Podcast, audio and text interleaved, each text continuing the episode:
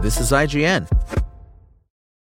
Say goodbye to your credit card rewards. Greedy corporate mega stores, led by Walmart and Target, are pushing for a law in Congress to take away your hard earned cash back and travel points to line their pockets. The Durbin Marshall credit card bill would enact harmful credit card routing mandates that would end credit card rewards as we know it. If you love your credit card rewards, tell your lawmakers hands off my rewards. Tell them to oppose the Durbin Marshall credit card bill. This is IGN.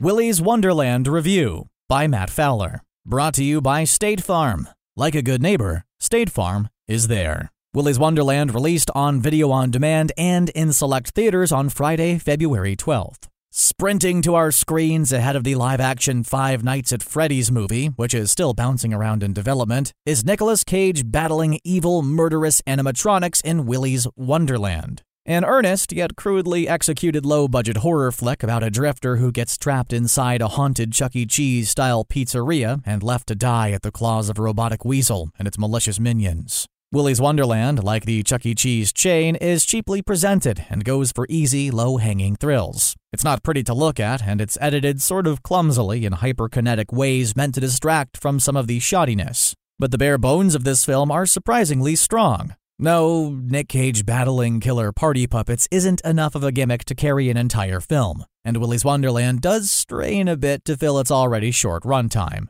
But it's enough for this type of small production. It's sufficient to make for a sort of overlong standalone X Files episode. Cage stars as a silent, soda swigging, mysterious Camaro driver who falls victim to the sinister swindle of a non internet having town called Hayesville. In order to fix his sabotaged car, Cage's janitor, as he's labeled in the credits, is offered an overnight stay and job at a run-down family arcade called Willy's Wonderland. He just has to clean the place until morning. Little does the janitor know that the lair's dormant animatronic characters will slice you to ribbons given half a chance. Or maybe he does know. You can never quite tell. There's a lingering puzzle about Cage's character that doesn't quite pay off. In fact, overlooking the paltry purse strings of the film, because that can't be helped, the only egregious error here is that the story doesn't go far enough. It sort of settles on an okay answer palette, giving us only medium surprises when it could push boundaries further and get a lot more wild than it does.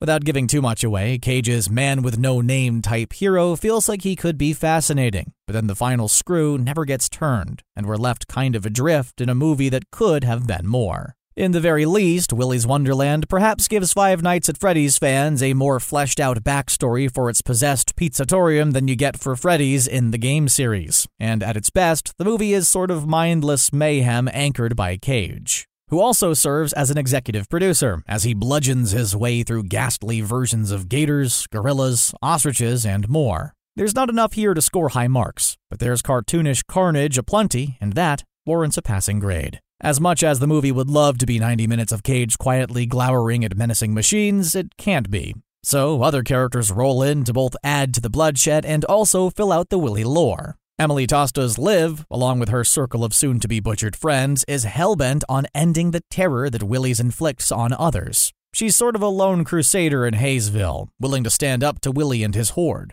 And she forms an alliance with Cage's janitor. Though, due to the janitor's oddball habits and enigmatic work regimen, which again we don't really get closure on, it's a strained connection. It's clear, however, that she's drawn to him as an outsider, since that's how she feels herself. Beth Grant, Ric Reitz, and Chris Warner fill out the adult roles here as secretive and shifty members of Hayesville who have devious designs for Cage's lone wolf. It's all rather splattery and silly, but tonally, it works, and everyone squeezes out a solid small scale performance. Unfortunately, there are moments, particularly with Cage's character, where you want a few more answers, and for the story to stretch its legs a little more. But Willy's Wonderland is kind of an as is slaughterfest. The verdict Willy's Wonderland is a no frills splatterfest that, while straining to fill its runtime, finds mid level chills and thrills thanks to Nic Cage bashing the hell out of weaponized pizza parlor characters. It's a shoestring slasher that gets the job done while also not fully rounding a few of the corners it teases.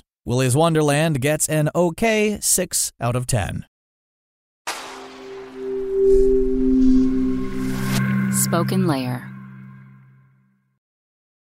say goodbye to your credit card rewards. Greedy corporate mega stores, led by Walmart and Target, are pushing for a law in Congress to take away your hard earned cash back and travel points to line their pockets. The Durbin Marshall credit card bill would enact harmful credit card routing mandates that would end credit card rewards as we know it. If you love your credit card rewards, tell your lawmakers hands off my rewards. Tell them to oppose the Durbin Marshall credit card bill.